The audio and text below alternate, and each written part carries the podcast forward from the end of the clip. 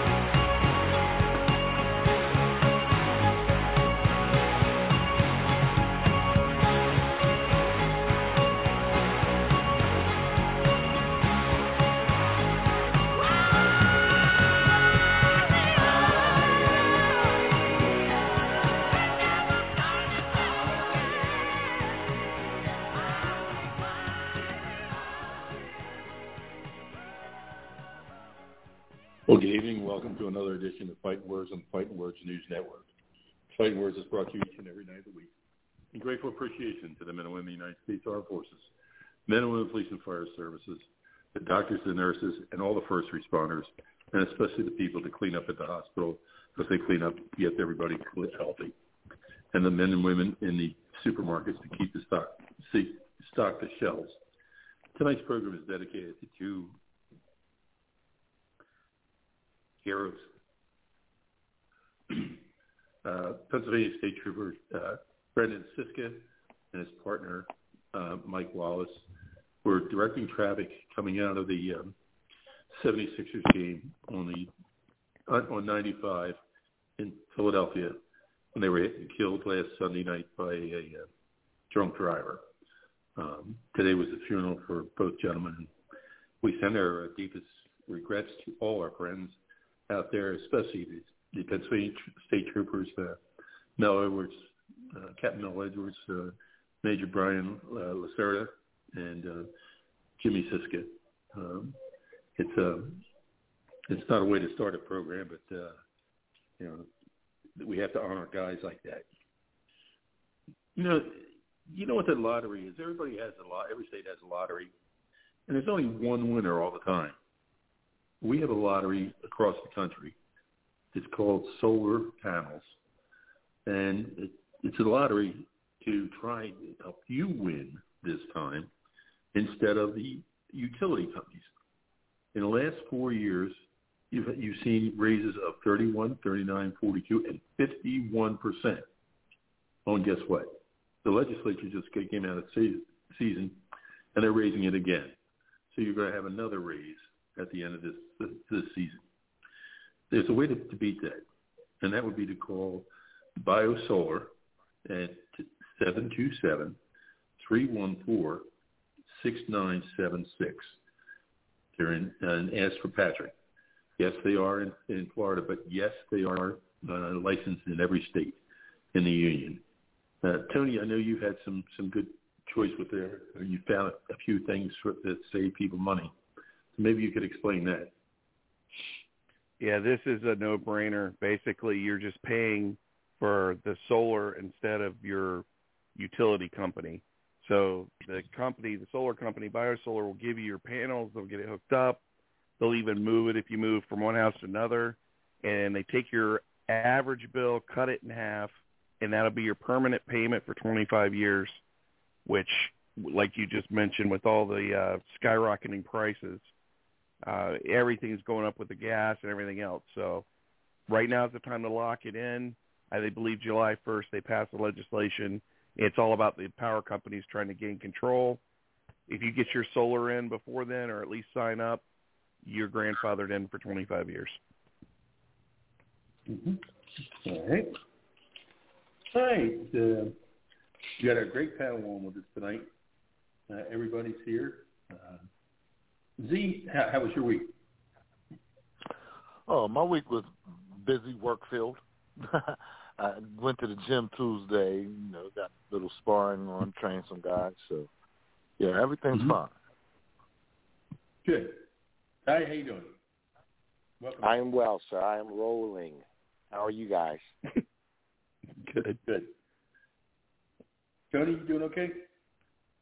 Wonderful, sir. Wonderful. Glad to be here. KJ? I'm doing great. Katie? Yeah, you. You doing all right? I I'm doing great. Yeah, I'm doing great. Oh, okay. Sorry. Yeah, I just have to get the hearing aid teamed up or something. All right, uh, KJ, let's start uh, start it right off with you. Um, what, what what's the story with uh, uh, Julian Marquez versus Wellington uh, Turman? Do you know? Who? It's uh, I did not Julian hear you at all. Oh, can you hear me now? Yeah, I can hear you. Can you hear me now? You, you cut out. Okay. Yeah, yeah. You you cut out Yeah, for the the second part of your question. Okay, Wellington Turman is, is the second guy. Oh, uh, Marquez and I actually I haven't heard anything about that fight. okay. Uh, Z, you know anything about them? No, I'm unfortunately I didn't hear anything about that fight either. Okay. All right. Um, how about uh, Alex Rochus, Rochus, uh, Rocha battering uh, uh, Cobb? Uh, you want to answer that, Z? Uh, I'm sorry, I didn't hear about that one either. Yes, it's uh, Cobb. Uh, uh, Alex Rocha uh, just uh, pummeled uh, uh, Cobb last weekend. And, I mean, So don't know if you had anything on yeah, we yeah we we talked about Blair the Flair Cobb last time we were on the show. You know, talked about him, uh, you know, being a guy who who, who had the Ric Flair persona. I said, and you know, with that, when you lose, the crowd boos and, and gets on you as they did him. But he showed a tremendous amount of heart. But like I said on the show a few weeks ago, we knew he was a certain level, and that even though he was getting all the publicity because of his gregarious personality and demeanor, he was actually a slight underdog to Rocha, who's a pretty solid professional. Mhm. And Rocha broke him down and eventually stopped him. Clean, good fight, good fight. Cobb Mhm. did a lot of heart, but he also showed uh, his level as far as his skill set in this game. He's 32 years old, so he's the fighter he's going to be. Um, and his personality got him a lot further uh, than his skill set would have ever gotten him. So. Kate, what do you think uh, uh, on Jon Jones? Uh, there seems to be a question: Is his time up as light heavyweight, or is he going to be able to find Um, somebody that? Uh, I I honestly don't think he he can definitely probably find someone at light heavyweight. Um, but I don't know if he wants to compete at light heavyweight. I was I was um browsing through um I forget if it was Instagram or Twitter the other day, and I saw him uh talking about something like he didn't even want to fight at light heavyweight anymore. So I don't Yeah. think it's it's whether it, it's whether or not if he can find a fight. It's whether or not if he wants to fight at, at um light heavyweight or not. And I don't think his heart is really there. Um, I think he definitely wants to try and uh, take on the heavyweight division, and I I think it's Mhm. a smart move for him. To be honest. I, I I think I think that the money i- i- is more the money's in the heavyweight for him, and not only that, Jon Yeah. Jones is chasing legacy too, to where Exactly. he's kind of cleaned out the light heavyweight division. So Yeah. right now he's looking at the heavyweight division, uh, and he, he's a guy who who's heavyweight. He can fit heavyweight onto his frame. His effectiveness. Oh, he has and- already. That's, that's that's yet to be seen. That's yet to be seen, and they're talking about him you know, there's talk about him fighting Ngannou, you know, right away. I wouldn't suggest that. I would suggest him, you know, to dip his toe into the heavyweight waters first, but you never know how that could turn out. So, you know, maybe he'd take the money fight right away. With that said, I don't, you know, Jon Jones is a guy who we have to see if he gets into the ring, if his outside the ring persona allows him to compete anymore. mhm. Number Yeah, one, King I mean, was I absolutely think he right. I, I, vastly. Go ahead, KJ. ahead. I was saying number one, um, K, K, KJ was absolutely correct. Um, I read, uh, I didn't see it on social media, but I read an article that Jon Jones said when he uh, had his last performance, he knew his time at light heavyweight was done. That light heavyweight candle had done it out. Um, and like Zito said, he's chasing legacy at this point.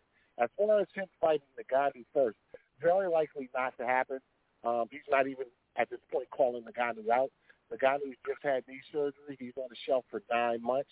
There is some talk, some chatter, some rumors about the potential of an interim title, which would be legitimate given the guy time off and his contract status.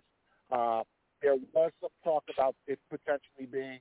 Uh, Dana White said that would be a kind of a no-brainer fight to make for an interim title. Uh, but we don't know. We don't know what's going to happen. At the same time, we still have Ciryl out there who's definitely a top heavyweight. And we have a guy who, who I knew has been, the UFC signed him, I've been high on this guy. Who showed off against Alexander Volkov last week in Tom Aspinall from London, who I think is another guy who is really threatening to heavyweight title. Also, Tai Tuivasa is hot, even though I don't think he's fighting that year. I think he's kind of the new Derrick Lewis. But the fact of the matter is that there are a lot of guys right now who are either one good win away or right there for a potential interim title shot. And then you have guys like Steve and Jon because of their legacy are kind of grandfathered in. So you never know how it's going to play out because of the guy who is on the shelf for an extended period of time and still has a contract. So even though he's on the shelf for nine months, it really could easily be a year to 13 months before we see him in the octagon, if ever again. So chances are like when Jon comes back, he won't be fighting the guy that who's fighting one of the guys I just mentioned. I would I would honestly be pretty mad if if they if they come out and they give uh, Jon Jones the title shot and they and they refused um Triple C and they refused Henry Cejudo the title shot against Volk and if they just come out and give Jon Jones the title fi- title shot that would be kind of disappointing or at least for me you know and I think you know what? um, from a think from a Jon Jones competitive and legacy standpoint, KJ, I think I think I'd have to agree with you, my friend. Oh yeah, oh yeah. And I think um, Jon Jones is already vastly, you know, I think he's vastly um, uh, known as being the light heavyweight goat. Um, Mm-hmm. I say rightfully so. He's he's he's my right. He's my he's my light heavyweight goat. Um, I don't know No, about uh, about you all. Um, Well, outside of me, but I mean, Yeah, I mean, if he wants to go up there and compete at light, at, at heavyweight, I mean, Yeah. more power to him. He wants to go up there and he wants to cement his name in in MMA history. Hey, go for it. You know, I'm I'm all for you know it. what? You know? I would What have no about- problem i- if Jon Jones were active, right? Say he was light heavyweight champion, had just defended his title, and said, "Hey, I want to go up and fight for the heavyweight title." Like I have no problem with an active goat in a weight class going up and fighting a higher weight class champion. I have more of a problem with Jon Jones not fighting in three years during there and then just going and get a title shot, but not doing it for Henry Cejudo. That's where me and Kate agree. If if if look- Jones is active, like if all of a sudden Kamaru says I want to go up and fight Izzy, I have no problem with that. You, you've proven to be that dude at welterweight, right? But if you take two years off and you don't do it for Cejudo, then to me you can't do it for Jon Jones. That's just I agree with Kate wholeheartedly. And it makes Well, it look like you just for the money too. Exactly. Yeah. Let me ask you something. Now, all of a sudden, uh, yesterday he came out and extended uh, an open challenge uh, at uh, for UFC 197 uh, main event. Uh, who's he challenging? I He's just uh, any, he's just saying everybody anybody want to come and get me. Is that what it is? That's my understanding. You know, Um, probably. So- are you, who are you talking about? you talking about um Jon Jones or are you talking about Henry Cejudo? Yes. No, Jon Jones. Jon Jones. Um, I mean, I, I'm, he's kind of like I feel like he's kind of like Nate Diaz right now. You know, he wants to fight, but I mean, the UFC is probably not going to give it to him. Um, hopefully they don't give it to him. You know, if they're not going to give if they're not going to give Henry Cejudo a shot, hopefully they don't give Jon Jones a shot. Mhm. You know.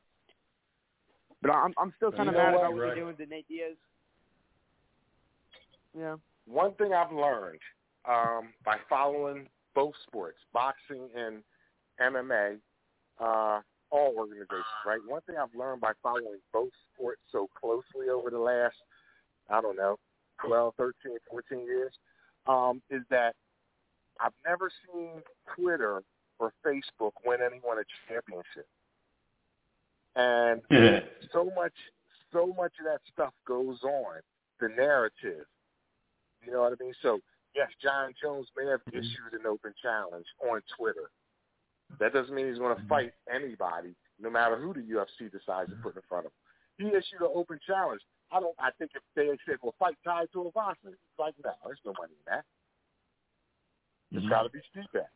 So, you know, like I said, man, um, everyone, everyone is, uh, everyone can say anything they want behind the keyboard. That's part of our problem today in this country. Anybody can say whatever they want behind the keyboard.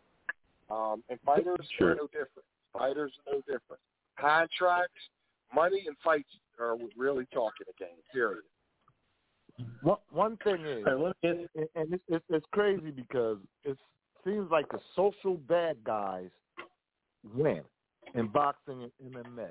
Um, and I'm not saying you know going personal, but the socially perceived bad guys: Floyd Mayweather, Brit richest guy in boxing, Conor McGregor, all sorts of men. Jon Jones.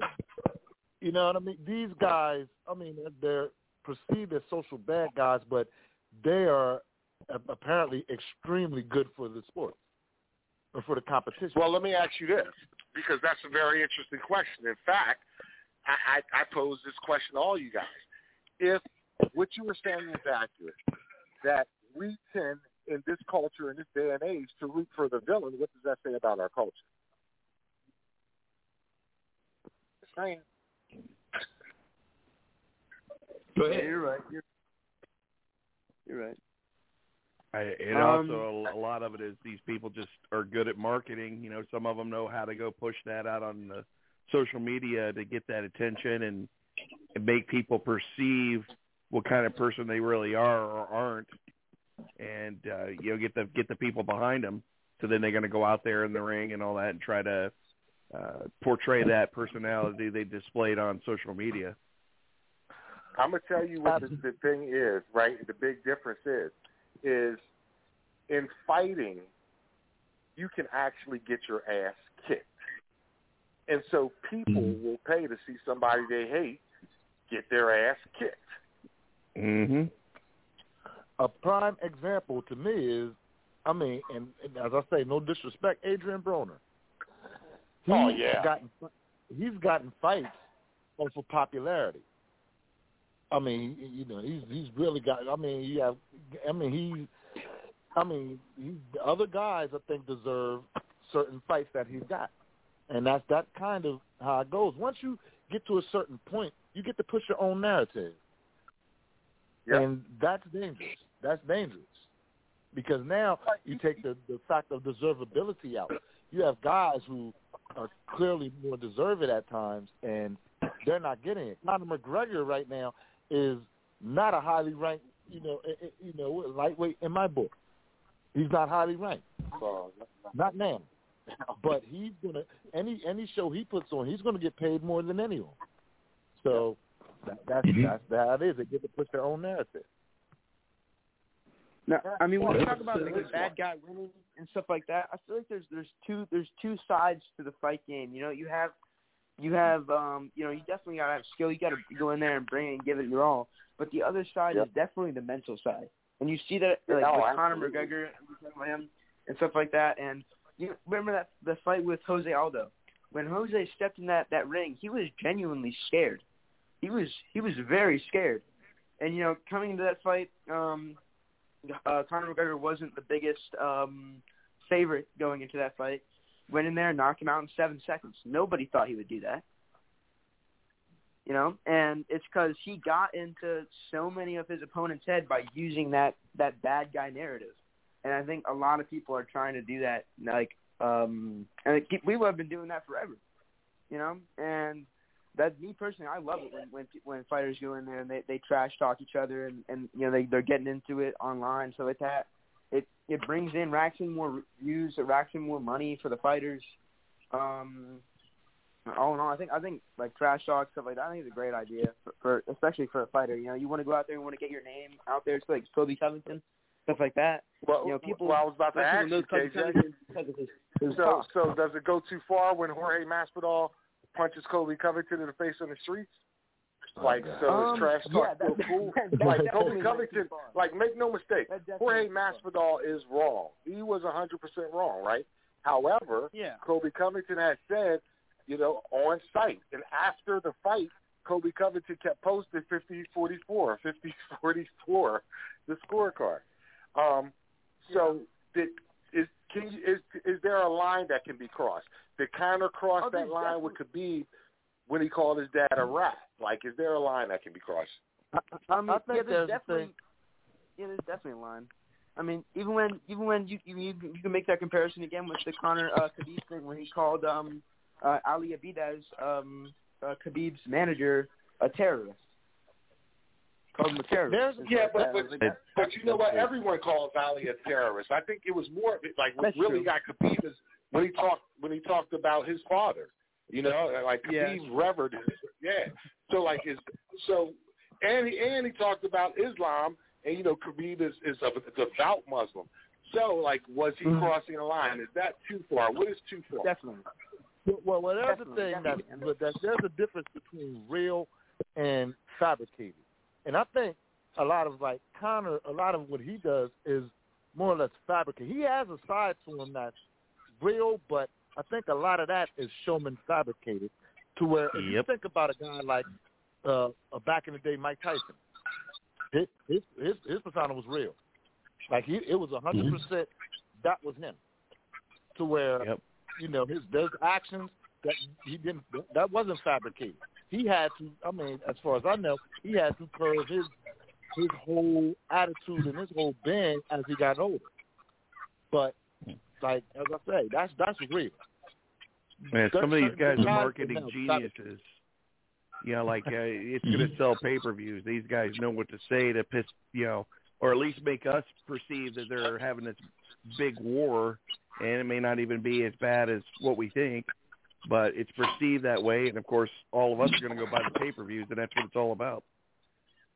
But I think there is a line there, but at the same time, it is brilliant marketing. Mhm. Good. Absolutely. All right. How about uh, uh, let's see, Ty? Let's ask you about uh, Lomachenko and Kambosos coming up in June. Now, what's your thoughts on that one? why it's not happening. Um, and, and before I even go any further on that topic, kudos and our prayers to all the fighters fighting over in Ukraine, defending their lives in our country instead of Oh, their absolutely. So, yeah, Amen. Lomachenko is not taking that fight. Um, that fight, Devin Haney is signed for that fight. That fight is going to happen. Speaking of uh, the Ukrainian fighters, the Bellator uh, welterweight champion, Amosov, actually had to pull his belt, his title, from a, a, a bombed building. And uh, so, um, Wow. yeah, so Loma, yeah, that's what's going on. Obviously, we know what's going on over there. So actually, it's going to be Devin Haney who's taken the contract, signed the deal. He is fighting uh, George Kambosos, and uh, that's what's going to happen as opposed to Lomachenko. Well, That's is a good Usyk- match. Is Usyk coming back? So Usyk and Lomachenko have been given, from what I heard, uh, they have been given permission to leave the country and go train, and Lomachenko is not. But from what I heard, Usyk is going to go uh, train and look to defend his heavyweight title. Um, and man, you know what? And, and I mean, if he goes ahead and, and does that and and beats Joshua, that's going to be a, a, a, a truly special moment for that country. Um, Oh yeah. so you know, but that's that's obviously a lot to deal with to have to go prepare for a fight when your homeland is is going through that type of suffering. So again, Mhm. man, my prayers definitely go out to those individuals, and that For sure. Yeah, because uh, uh, Usyk has a fight with uh, Anthony Josh- Joshua coming up in June. yeah. Uh, so I guess do you want to you want to talk about that? Uh, sure. Um, I, I think it's going to go a lot like the first one. Uh, it, it may not last as long, to be honest. It might not last the whole thing. I, I, I, really don't.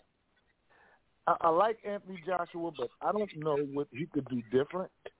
I mean, he could try to step Mhm. on the gas and pressure Usyk, try to put his thighs on him. But to be honest, Usyk's footwork is too good for that, and that is more or less playing in Usyk's hand. Um, Joshua, to, I mean, I think him sitting back and trying to box with Usyk, uh, that happened last time, is gonna is not gonna work. You know, is going to be less effective. So I really don't know what he could do. He, he's gonna. I, I think this best route is going to end up kind of putting him in the worst position. But I mean, he has. To, I think he has to go put his body. He has to try to take the fight to Usyk. You know, try to cut Usyk's feet out. Mm-hmm. I just don't think he's the kind of Mhm. fighter that, you know, and, and the expression, he's not a balls to the walls guy. He's not going to push him Mhm. like Chisora did. And Mhm. that that's where he's going to lose. He's going to lose in those moments of space, the moments in time. Okay. Um, let me ask you, uh, uh, the uh, Erickson Lubin is, is coming back in with uh, Sebastian. Uh, was it Verdane? Dake? Uh, next, uh, next Saturday night. Endura. Mm-mm-mm. Yeah. What do you think about that, Ty?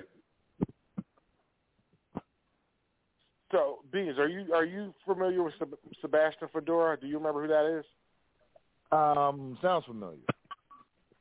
Sebastian Fundora is the 154 pound guy that's like six foot six. Okay. who uh, kind of reminds you of Paul Williams. He throws a lot of volume, um, rips to the head and body. Uh, you know, he's a spiteful fighter. Um, and you know, he, he seemed raw and he seemed like the you know the kind of guy you could outbox, but uh, he, he's really come along. And that's a very interesting fight, a fight I'm looking tremendously forward to. He and Lubin. Um, Lubin has shown Lubin has tremendous skills, got good hand speed, good pop. He's shown vulnerability. Obviously, we know he was knocked out by uh, Jamal Charlo, which really was no shame in that because it was a little too soon for him at the time. However, he's rebounded well and he showed great skill set. What kind of concerned me about him was he showed some vulnerabilities against other fighters, including Terrell Gausha, who lost last week to Tim Tszyu. Uh, Sebastian Fundora is a guy who's appeared he's hittable, so he's a guy who seems like he can kind of outbox at times, but he's so long and so busy, he tends to overwhelm his opponents. And uh, and again, he's a spiteful spiteful puncher, not a heavy dynamic puncher, but just a spiteful puncher. And if Lubitson can't hurt him, this could become a very interesting fight because uh, Fundora is going to get to Lubin just with his volume and his pressure uh, and his, his, his length. It's just a matter of if he's going to be able to stand up to what the heat Lubin's going to fire at him and uh, continue being able to do what he does. If he does prove to be able to do that, then it's going to be a very, very dangerous fight for Lubin. Very interesting fight next week. One one thing about Lubin is he he is he he's good at the amateur style. Like he he's he's technically very good, very sound. Um, it, it, it to me, you know, he got caught cold. He got caught cold in the Charlo fight. It, it was too soon, and he got he just got caught cold. Nice early and cold. Um, if it doesn't happen to him this fight, then he, he's I could see him staring, but later on in the fight, if you know pressure to me, Lubin Lubin is a guy who's who's going to be good as long as he has control. If he doesn't have like really kind of total control, he's crackable. He he he, he he's Mhm. breakdownable to me. Um, mentally, Mm-hmm. that's the thing to me. Mentally, and that you know that that could be a problem when you're fighting a guy who's big or tall or pressurable because they can get at you. They they could tend to you know have moments of getting at you, and if he can't get Mhm. away all the time, or if he's made too uncomfortable, that that fight could it could snowball on. And you had a snowball on. Mm-hmm. Hey Tony, what do you think of uh, uh, also in, in uh, two weeks is the uh, uh, Spence fight, uh, Spence and Ugas. What's your thoughts? I can't wait for that one. That that one, I'm taking the night off. I'm gonna make sure I don't miss that one. I think uh, I think it's gonna be a good fight, but I'm putting my money on Errol Spence on that one. Um, Mm-hmm. Ugas is a good fighter. I just don't think he's going to be able to beat Spence. Although I don't think this last fight Spence had, he was 100%. He didn't look like the Spence from two or three years ago. That was just, I mean, just on fire. But I still think, I predict he's going to probably pull it off. Um, then we'll kind of see where it goes from there. So I think he's got a couple Mhm. contenders in line ready to go for it at that point. Mm-hmm. Okay. What do you think, uh, Zeke? Uh, I agree with Tony.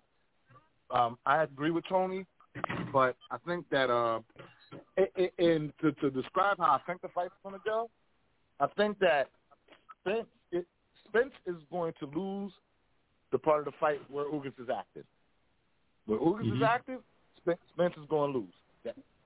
Um, the problem is when Ugas isn't active, Spence is going to win, and it's going to be more moments where Spence is active than than Ugas is. Mm-hmm. Um, Ugas is a cleaner boxer. He's he's a, he's a he's a cleaner technical boxer than Spence. Um, they're both smart. They're both smart, and they're both strong. I think Ugas is stronger than Spence, especially right now. Being as though, as Mhm. Tony said, I don't think Spence is totally back from the car accident, 100 percent. Exactly, that exactly what I was going to say. With, yeah, with, yeah. With that said, Spence is he works all fight long. His he has tremendous conditioning, and he work and he uses it. He he uses it. He brings it all fight long. Um, and Ugas has moments of lapses there where he's not busy. He he likes to be patient and set it up. Spence is not a guy who's going to always afford you that. Um, the jab, Spence has the reach. Ugas has the timing. So I don't. I think I'm I'm going to say that Ugas' jab is going to be more effective. Than Spence. Um, Mm-hmm. the problem is, I don't think anybody's going to be able to knock the other out or really put him down. This is, I don't think this is that kind of fight, and I just think Spence is just a little more active. It's going to be a close fight. Mhm. It's going to be called a little, little wider on the judges' scorecards than it is to me, but it's going to be a close competitive fight. Mm-hmm. Okay. Uh, just as a PSI, uh, anybody from the Philadelphia area, um, Villanova is now uh, with uh, 47.7 seconds left in the game, down by 14 points to Kansas. So uh, Jay Jay didn't work his miracles. There's absolutely no uh, rebounding at all. But uh, all right, let's go on to uh, Golovkin uh, and uh, Rita. Uh, Ty. Murata, honestly, is tailor made for Golovkin. Um, you know, he, he he's a former Olympian, uh, but what he really is is he, he's a guy who likes to come forward and bang. And you know, Golovkin is better and cleaner at coming forward and banging, and he also can steer a guy like Murata. So Golovkin has multiple ways to win that fight. What it really comes down to is what Golovkin has left at this point in the 10. He's 40 years old, but throughout his career, he's been a far superior fighter to the fighter that Murata has been. Murata's only lost twice. They've been decisions. One was a horrible decision. He shouldn't have lost. But he lost pretty cleanly to Rob Brandt, who he came back and knocked out. Um, Murata was targeted by a lot of different guys for for uh, a reason because there's a lot of money to go over to Japan and fight him, and he was the guy who was perceived as the weakest of the of the belt holders. Both guys have been active. Uh, Triple G hasn't fought since 2020. Murata hasn't fought 2019. So uh, both guys are inactive. Triple G's turning 40. That's the, the only question. And he hasn't looked. He, he, he's looked like he's declined since you know his heyday. But even the fighter that looks like he's somewhat declined since his heyday has been head and shoulders better than anything Murata has ever been. Um, and so I, I just, you know, it could be an exciting fight, um, but ultimately going to whack Murata out of there. Mm-hmm. Okay. All right, I KJ. believe. I believe. Uh, Juliana uh, Velasquez and Liz Carmouche are going to head, headline uh, Bellator 278. What's your thoughts? I you said hold on. I, I my my audio is is crapping out right now. I I did not know what you said. Uh, Juliana Vel- Velasquez, Velasquez, and uh, Liz Carmouche. What's your thoughts? Um, I actually haven't heard anything about that fight. Okay. They're, they're two. Uh, Liz Carmouche is one of the pioneers of like women's MMA. She's been around for years, and um, I think she's going to beat Velasquez. I think she's too experienced, she's too well rounded. She's uh, one of the, the the older gals who's really continued to develop her game and transition as women's MMA has transitioned. Um, and she's been on a roll. She's, she's been pretty hot lately. She like had a dominant finish her last fight. So uh, I favor ahead and Velasquez. let me let me ask everybody. Uh, there- there seems to be a lot of guys withdrawing from uh, Bellator 281 uh, for supposed uh, injuries. Um, does anybody have any background information on that? Why they're doing this? No, I just I, it- just they all of a sudden just got hit with a spate of injuries. It seemed to that particular card. Um, in addition to having to do an interim title uh, for uh, the upcoming card in London, because uh, obviously, as I just spoke about, their welterweight champion Amosov, who was supposed to fight Michael Venom Page, is in Ukraine at the moment. So, yeah, they they've just been Mhm. kind of hit with a rash of guys who haven't been uh, available or, or have had to pull out of fights due to injuries. That's- All that Mhm. stuff kind of happens in waves. Remember, you know, the UFC's had some cards that had got destroyed by injuries. You know, Mhm. there's still COVID going on too, so the protocols are still as such in certain places All right. Well, let, okay. Here's a uh, here's a pie in the sky that somebody's trying to make, and it, it could be uh, Mr. Mayfield, uh, or it could be uh, Mr. McGrew, uh, uh, Conor McGregor. Uh, they want Ngannou, Ngannou to fight Fury. Um, Fury says, "Bring him on. That's it. hundred million dollars." Um. Honestly, if if I'm if I'm Francis Ngannou, I'm taking that fight not because I'm gonna win, but because I'm gonna get my ass beat and I'm gonna get a hundred a hundred a hundred million dollars. Um, and he has that that'll literally be his biggest payout of his entire career. And he's and he's always wanted to fight. He's always wanted to box. and I think he's one of those guys that if he sees a if he sees a challenge, he's going to take it. Um, but I mean, Yeah. there's no way he's going to win that fight. Only if he has years and years of practice in boxing, because um, boxing is a completely different sport than MMA. Um, and these people, I mean, Tyson Fury has trained since he was, you know, probably four or five years old, maybe even younger than that. You know, you never know. He's the Jiu-Jitsu king. Um, It, it, and there's no way he's going to win that fight uh, if it's under boxing rules. If this is the same in, in Ngannou that's in uh, Jackass Forever, the star of Jackass Forever, he hits Tyson Fury one of those shots like he did in the movie. Tyson's going into a coma and he ain't coming out for six months. Yeah, but but I, but I, I, I'm Have gonna you I'm lost gonna say your him, mind? we did see him take that haymaker Have from you lost Deontay your Wilder. mind? We did see him I'm take that this. haymaker from Deontay Wilder, get knocked out, and then wake up somehow. And then, like, and I Yeah. think Deontay Wilder might hit harder than Francis Ngannou. Have you, Yeah. have you guys lost your Have you lost your mind, Tony?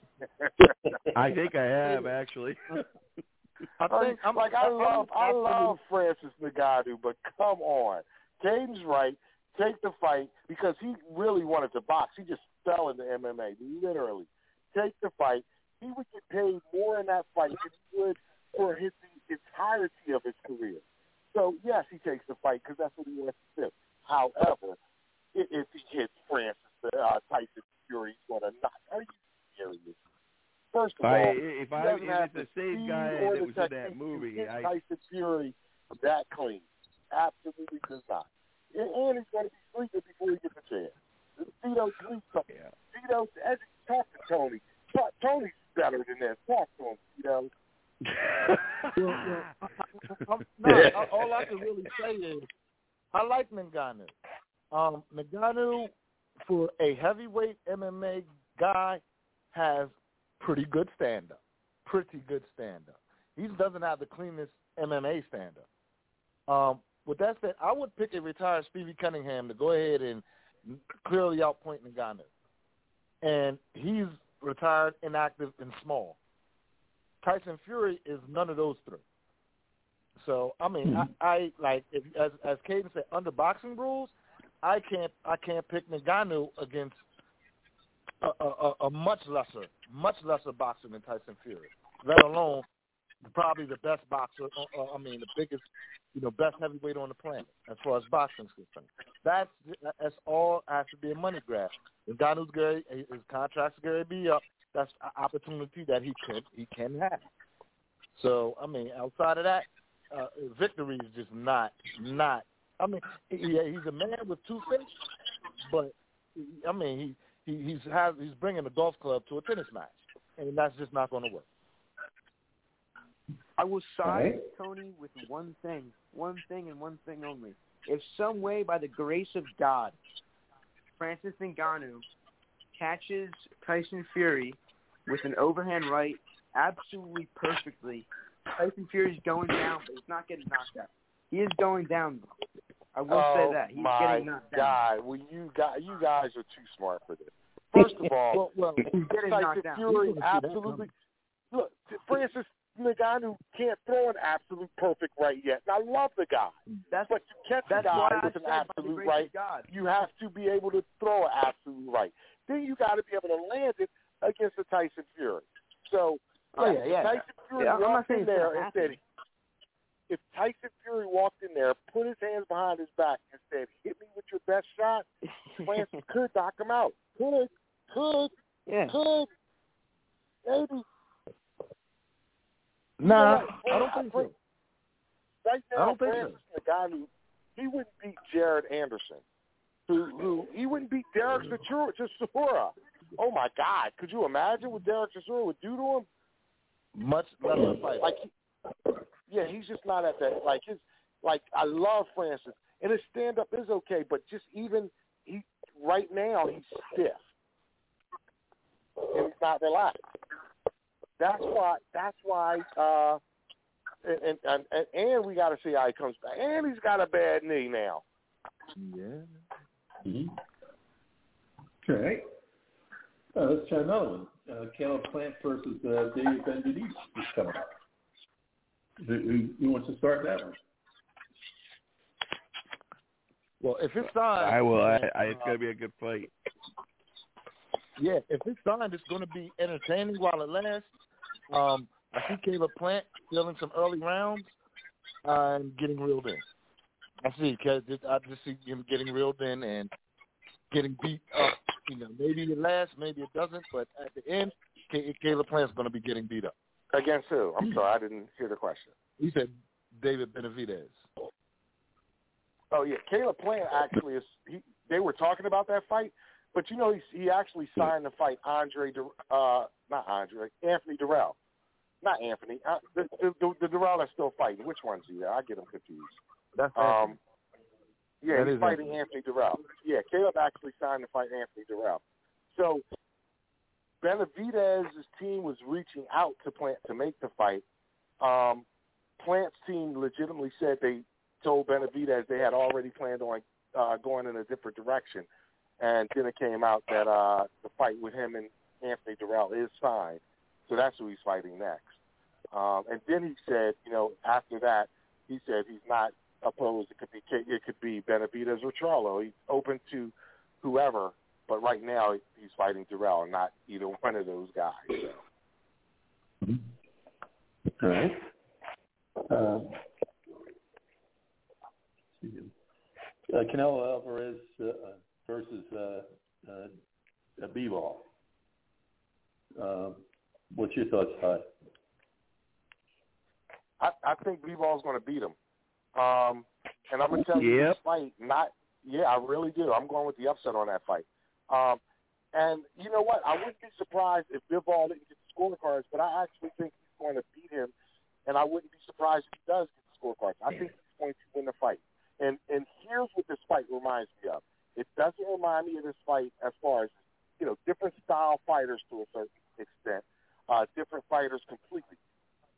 But the last time I think of that I can remember, right, where you have a great lighter weight fighter who's known as the puncher going up to fight the great or the good, the, the, the guy we perceive as a very good technician.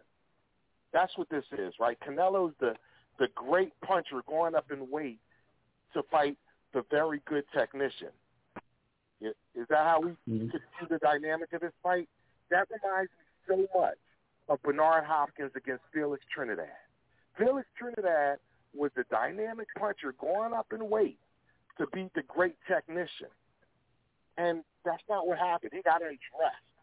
And I, I for some reason I see something similar happening. I see Canelo getting undressed a little bit in this fight. I don't think he's going to be able to close the distance and open up the way everybody thinks he is against Bivol. And I see Mhm. Bivol putting paws on him, and I see Biv- Bivol beating him up a little bit. I, I just, I really see Bivol winning this fight. I think people are underestimating Bivol. I personally believe Bivol is the best light heavyweight, not Beterbiev. I felt that way for a few years. I believe Beterbiev is the most physically imposing and dangerous light heavyweight. I feel he was the most grueling fight for Canelo, but I believe Bivol is the guy that has the skill set and the temperament to go ahead and beat Canelo. Reminds me so much of B Hop against Trinidad. Could be wrong, but that's how I see it. Mm-hmm. All right. Um, I, Uh, I, I agree with Ty.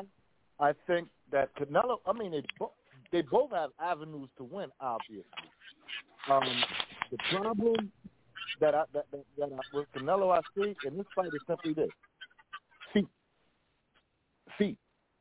Bivol is a guy who's not going like where Canelo wants to land his punches. He wants his feet close. Now, he, Canelo will explode inside at times, but for the most part, Canelo has flat planted feet, good upper body movement to get where he needs to go. He's gonna he's gonna work to cut the ring off of Bivol to put Bivol's back on his rope. The problem with that is Bivol is not a guy who backs straight up. Bivol he, he, he cuts angles. Bivol is a guy if he does back up, he's backing up with his jab. He's backing up protected. Bivol also is a combination puncher. the problem Bivol has as a combination puncher is he gets roped. He gets a little predictable. That's where Canelo could count. The problem with that is foot position. You have to be in a proper position to count. And Bivol, he, he changes distances, especially to keep it long, so well. And he does it with punches. That is not with Canelo. That's not the strength. That's not a strength to get at. And Bivol's bigger. Bivol is a hard puncher. He, he's not a one punch, you know, put you down guy, but he's a hard puncher, and he, you know, he does knock guys out. So I mean, I just think style wise, it's a bad matchup for Canelo. I think Canelo's going to. I think I'm going to pick Bivol, and it's going to be a closer fight than than I'm, than I'm thinking. I'm picking Bivol to win everywhere except for the score. Everywhere except for the score. Another interesting light heavyweight fight, though, I do want to talk about is Joe Smith and Arthur Beterbiev. That fight, I mean, I'm pretty sure Beterbiev's favorite, and I'm going to slightly pick Better Beterbiev, but I can see him very easily losing that fight.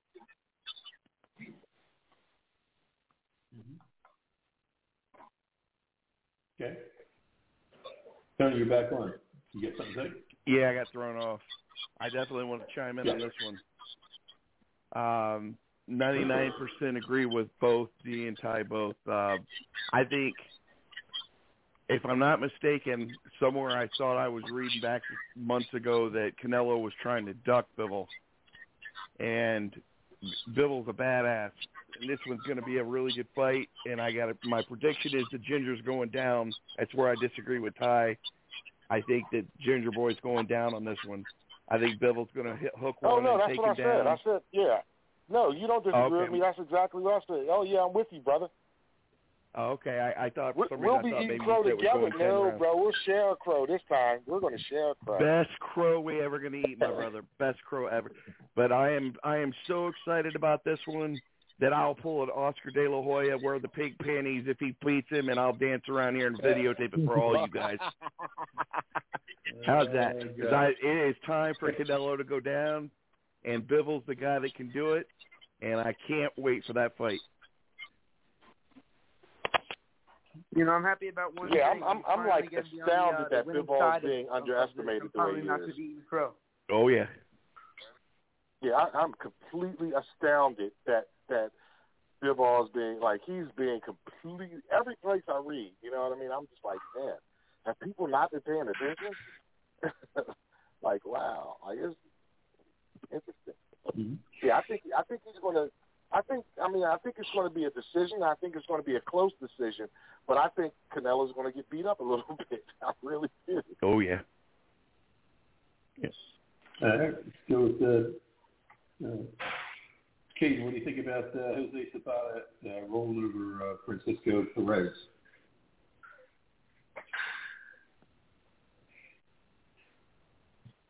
KJ.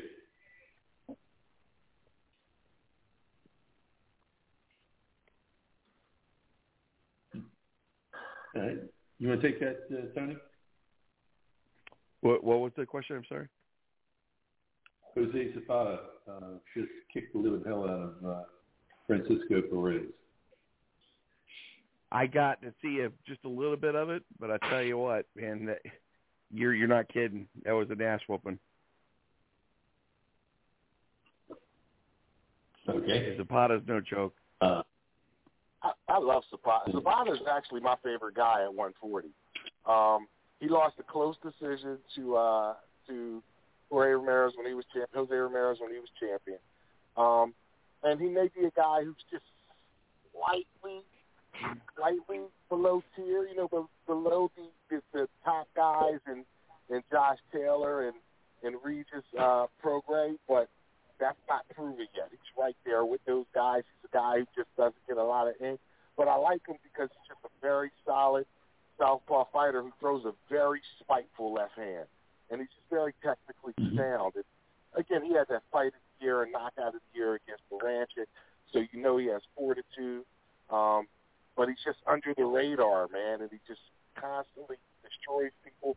I was saying before his fight that he tends to fight down to the competition. But Tony just told you he didn't do that. He went out and destroyed this kid.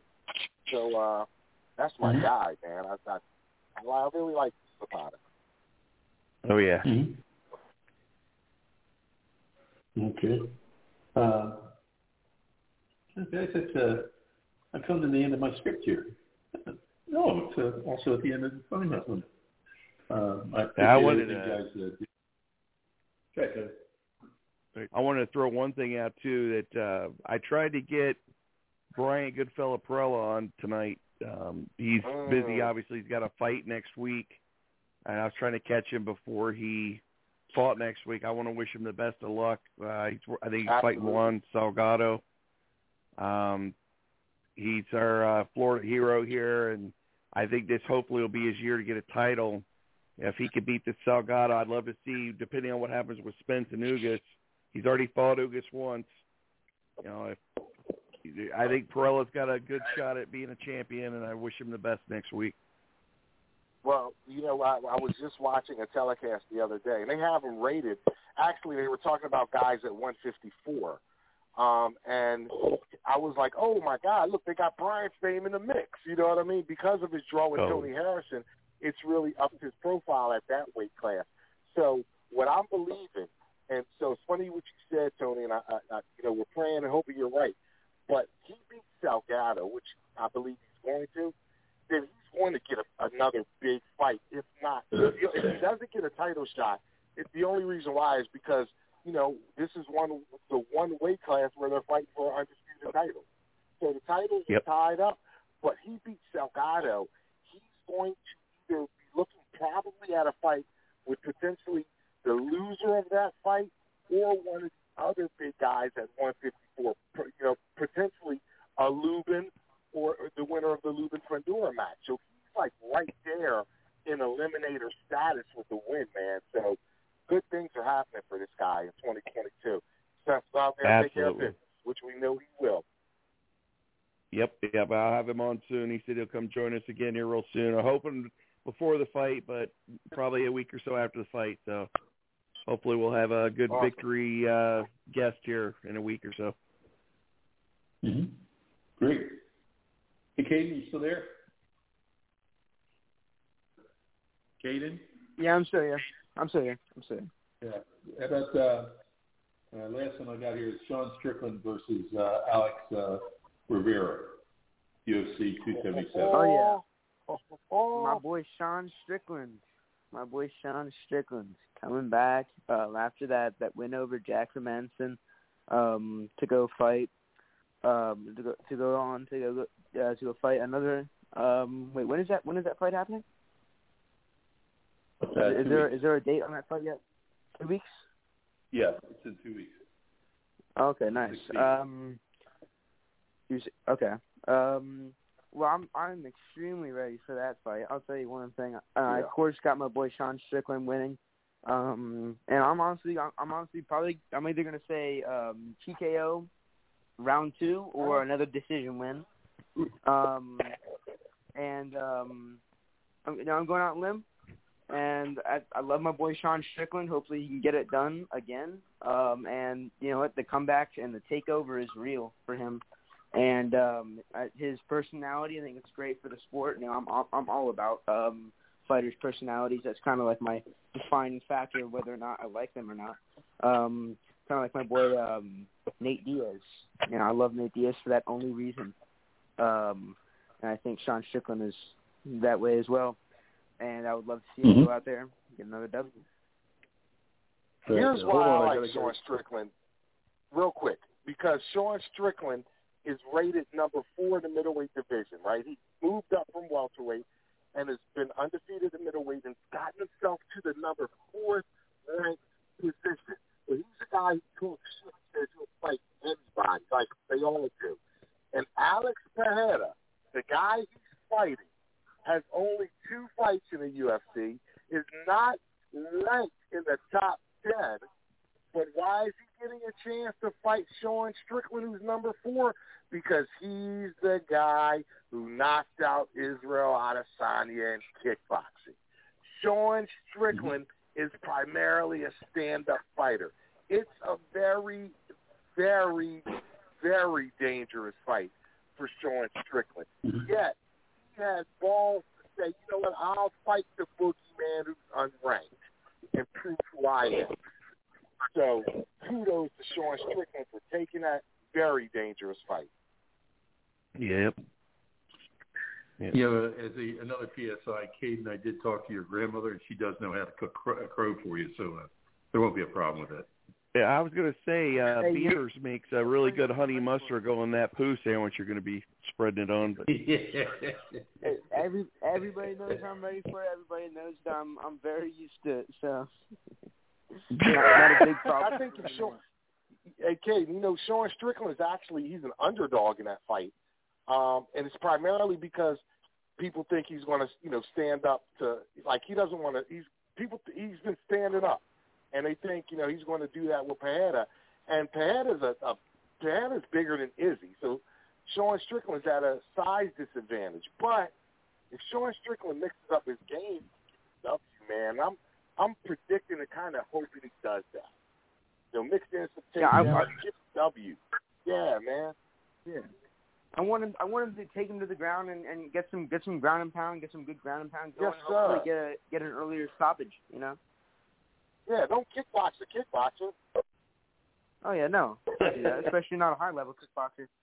Yeah. well, guys, it's been a great night. Uh, probably one of the best one we, we've had in a long time. Uh, I want to thank everybody for for coming on and, and and putting their two cents in. Um, you are the experts, and uh, it's great to be uh, to have everybody on on board. Uh, we hope to have Bob back in a couple of weeks. He's got some uh, moving problems or moving uh, deals he's dealing with, with uh, moving from off base to on base and having some uh, different things that he's got to get done. So, but he'll be back. Um, Katie, great job. Uh, you want to lead us out? Um, I would love to. Um, I want to say everybody. I think everybody had a great show. It was another fantastic show, and um, I might not be on uh, next weekend because you best believe I'm buying that pay per view um, for for the next UFC fight because you know my boy Yes, sir. Khamzat's fighting, my boy um, Yes. Volkanovski, the Korean Zombie. Yes. Um, so I might I might be on next weekend. I don't know. And I would also like to say, um, I know my my uh, my grandma's my grandma's in the other room listening. Um, and uh, yeah, so I think everybody had a great show, and um, we'll see y'all later. Okay, good. Tony? yeah, Grandma, get the spread ready for him. He's gonna need it.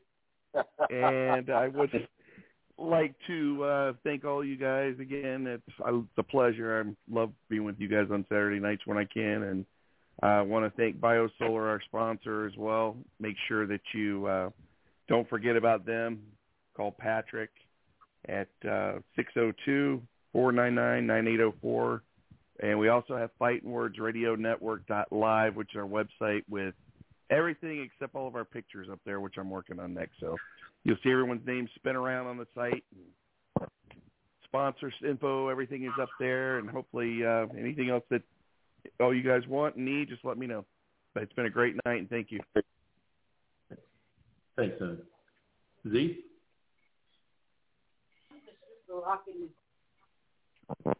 Yeah, another wonderful show. Uh, I want to thank Tony, Kayden, Utah, and Butch. Uh, these shows are definitely in memory of Bob, Dr. Chris, and Coach Mal. Anyone want to hear any fighting words, please do so. Ty? Hey, we thank our audience for listening, and we thank BioSolar for uh, for for sponsoring. Thank everyone who joined us tonight. Bob, uh, Bob, we missed you. We missed you, Bob. We missed you. Missed you, Bob. Just just thinking about his foolishness. Um, Tony, Kayden, Butch, Zito, great being on with you. To Tony and Kayden specifically, put some respect on Tyson Fury's name. Bob is our co-pilot. Dr. Chris keeps us laughing. Coach Bell is watching over us. Everyone, please have a safe and wonderful week. Amen. Great. Thanks a lot. Thanks, everybody. I really appreciate everything you do each and every one, every week of the because this program, the success that it has been. Uh, these programs are dedicated uh, to those who've lost their lives in the line of duty.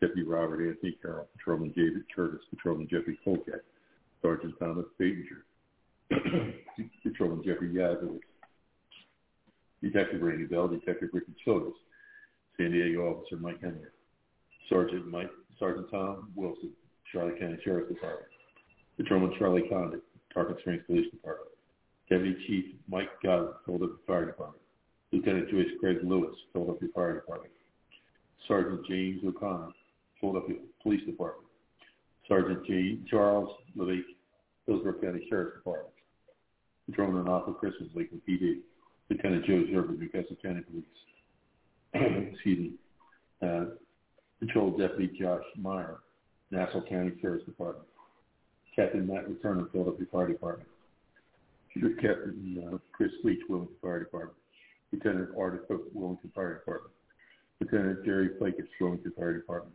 Trooper Joe Bullock, Florida Highway Patrol, Trooper Chelsea Richards, Florida Highway Patrol, Chief Al Hogo, Lone Roof Police Department, and Chief Jimmy Ford, Wilmington Fire Department. My brothers and sisters, all you may be 10-7 at this point in time. But some will be 10 times, 10 10 at the table of the Lord. Until that time, may the roads rise up to meet you. May the winds be always at your back. May the rain fall softly in your fields and sunshine lightly in your face until we meet again. May the Lord Lord keep all of you in the hollow of his hand. Tonight, God bless and have a great week. Shem Alek Ma'ilama Shem Ahezahilma Son Hashem Nevorat Fet Akuig Again Ma'ilma